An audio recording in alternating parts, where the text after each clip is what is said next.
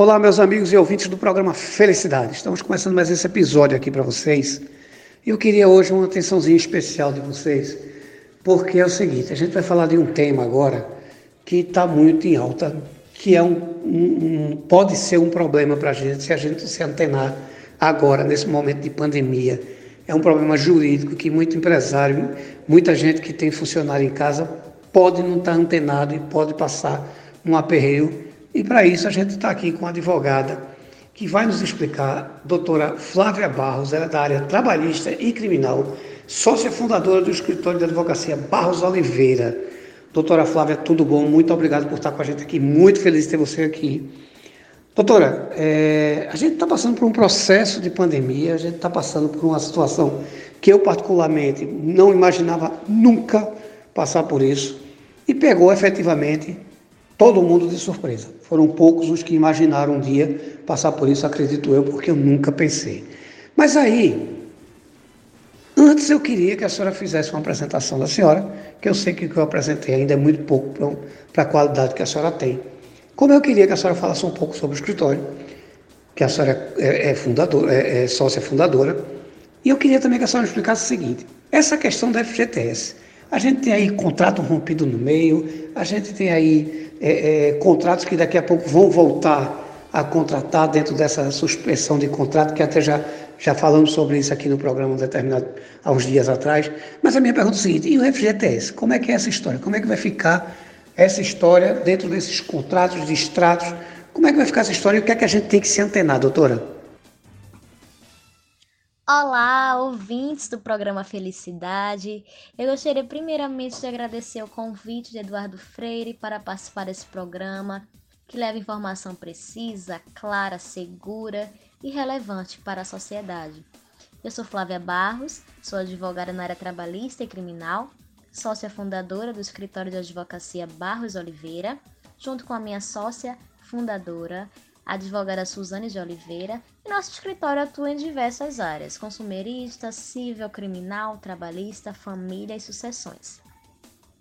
E nesse momento de pandemia do Covid, é muito importante a gente estar tá sempre se atualizando, né? Fazendo estudos diários sobre todas as inovações e atualizações jurídicas que vêm surgindo desde o início da pandemia.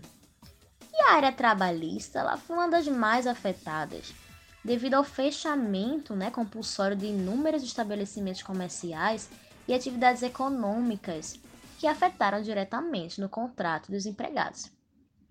Dentre aquelas atualizações jurídicas trabalhistas, o governo federal ele, ele publicou no dia 22 de março de 2020 a medida provisória número 927, que dispõe é, algumas medidas trabalhistas né, para o enfrentamento da calamidade é, frente àquele contrato daqueles empregados. E sim, o FGTS é uma situação muito complicada, né?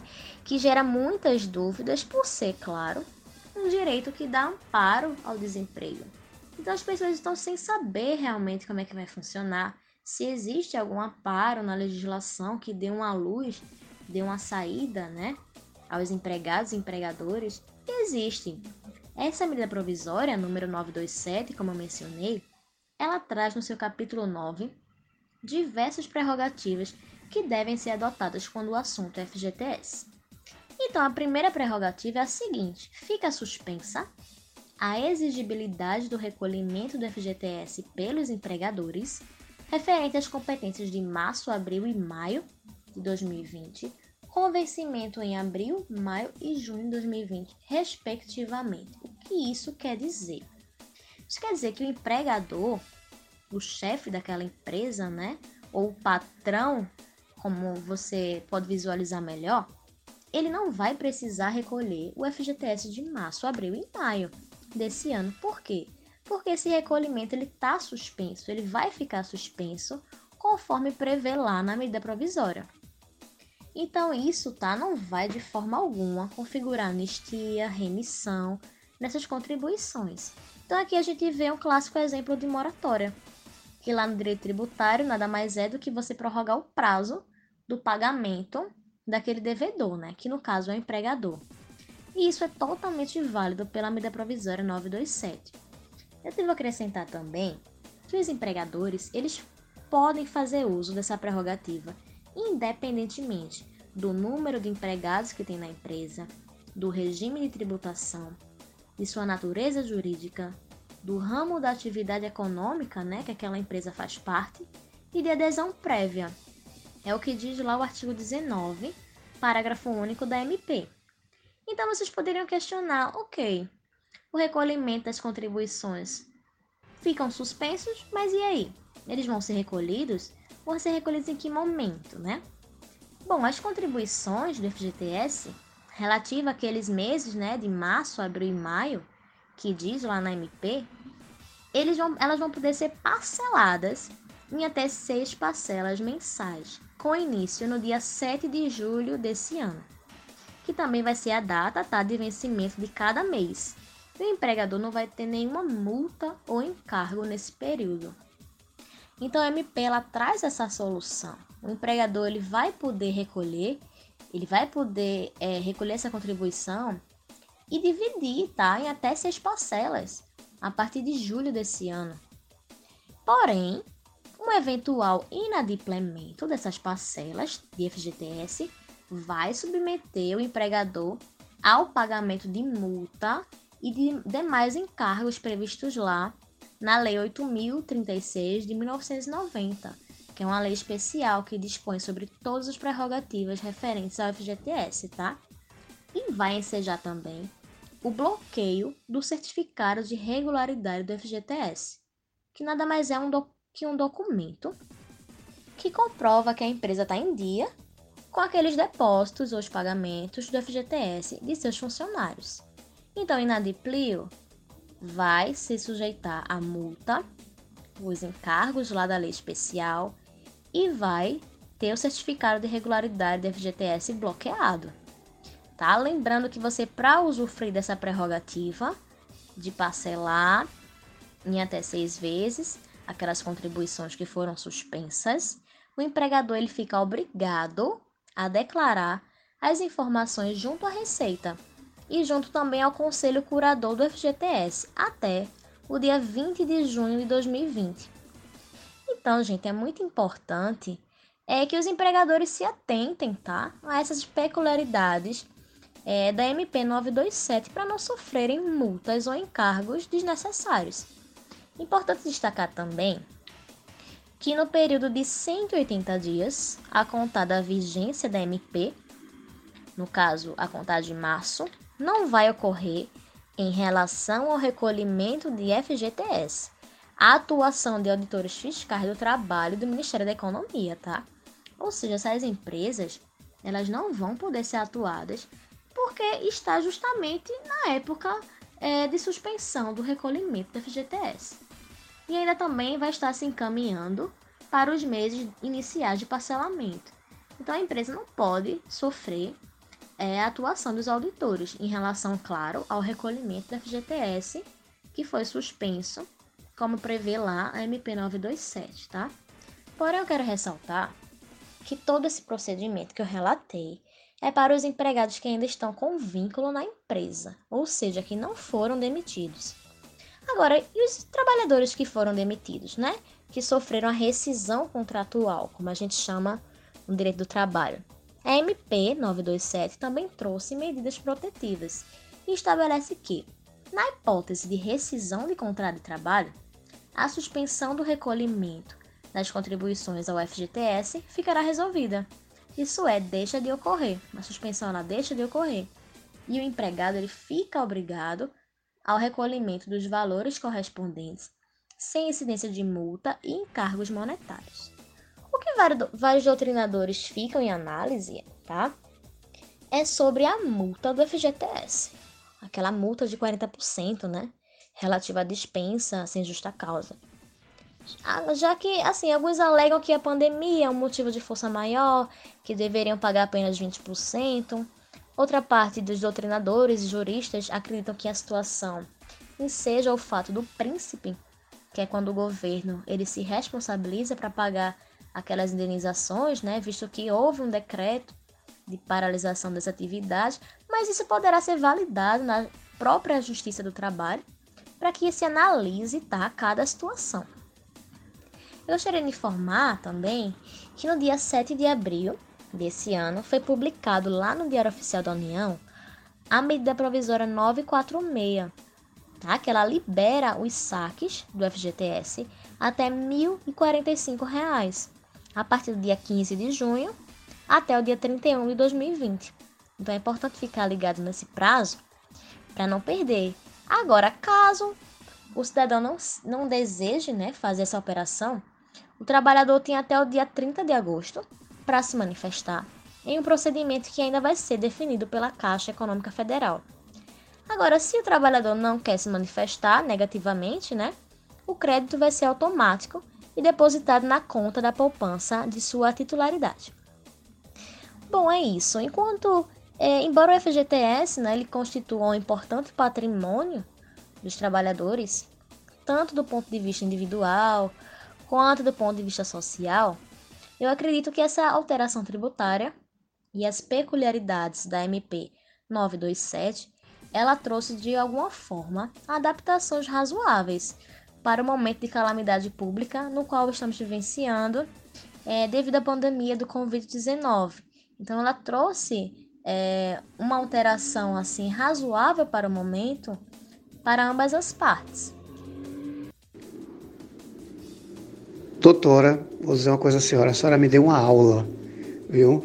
É, é, e engraçado que eu estava pensando nisso. Poxa, como é que vai ser essa suspensão do FGTS? Como é que vai ser se o cara for demitido no, no meio do, do processo? E a senhora deixou tudo explicadinho, tudo miudinho, perfeito, perfeito.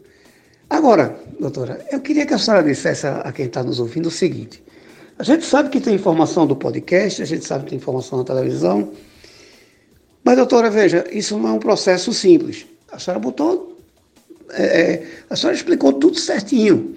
Só que quem está em casa tem que entender que a gente tem que ter um profissional da sua qualidade, por exemplo, para conduzir isso. Não é uma coisa que o cara chega lá no Google, é, é, faz uma consultinha lá e diz: ah, não, é, isso aqui eu faço. E não é assim. Né? Como a senhora falou, tem que se antenar na data para não perder prazo. Envolve muita coisa e assim, como a gente está falando de fundo de garantia, de emprego. A gente está falando de vida, né? Que tem pessoas que que estão envolvidas nesse processo, tem vidas envolvidas nesse processo. Mas aí todo mundo tem que entender que tem que ter um profissional gabaritado, um profissional é, que tem essa expertise, como é o seu caso. É, o que é que as pessoas que, que estão nos ouvindo têm que entender da importância do profissional de direito, do profissional dessa área do direito, num processo desse dentro da sua empresa, doutora? Pois é, é muito relevante você levantar esse questionamento, porque é, é de grande importância a, tanto a empresa, né, como os empregados terem um consultor jurídico, que nesse caso seria um advogado, de preferência especialista na área trabalhista, que assim ele poderia interpretar melhor essa medida provisória, porque ela não tem uma didática fácil, ela não é de fácil é, interpretação por leigos.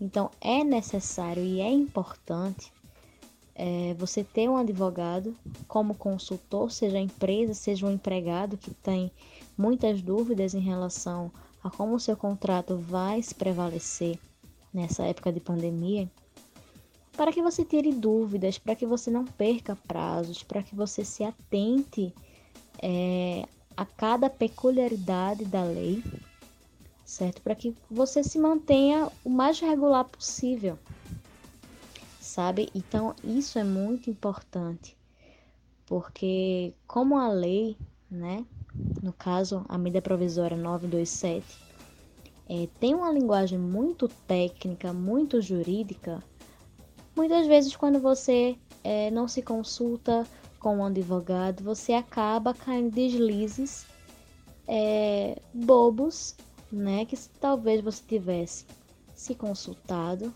com uma pessoa da área, que seja especializada, que entenda do assunto. Você poderia muito bem, assim, não cair em deslizes, se manter regular, se manter na linha certa, evitar processos futuros é, trabalhistas, né? que seus é, funcionários poderiam entrar contra você é, por pequenos deslizes, por pequenas faltas de atenção, por simplesmente não contatar, um advogado especializado na área que possa interpretar a lei por você. Então, realmente é muito importante você ter uma pessoa para lhe, adequ lhe adequar aquela situação, né? lhe consultar, lhe abrir os olhos e lhe falar exatamente como funciona cada processo na lei. Doutora Flávia, veja só, eu acho que a gente ainda vai ter que fazer uns 10 programas juntos, sempre explicando e trazendo, como a senhora traz detalhadamente, esse tipo de assunto, esse tipo de abordagem.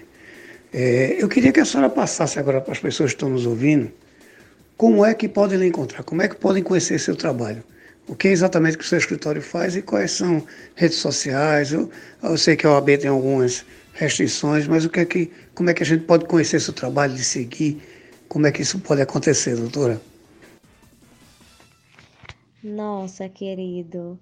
Olha, será sempre um prazer participar do seu programa, porque é muito bom a gente poder debater temas importantes temas relevantes, né? Tirar algumas possíveis dúvidas de pessoas que se interessam pelos assuntos, que têm dificuldade, ou até mesmo aquelas que estão vivenciando né, a situação naquele momento e querem entender melhor. Então será sempre uma honra participar de um programa que objetiva leva sempre informações concisas para quem ouve. E aos ouvintes, podem me encontrar e encontrar minha sócia, doutora Suzane de Oliveira, pelo nosso Instagram profissional, que é o arroba barrosoliveira.dv.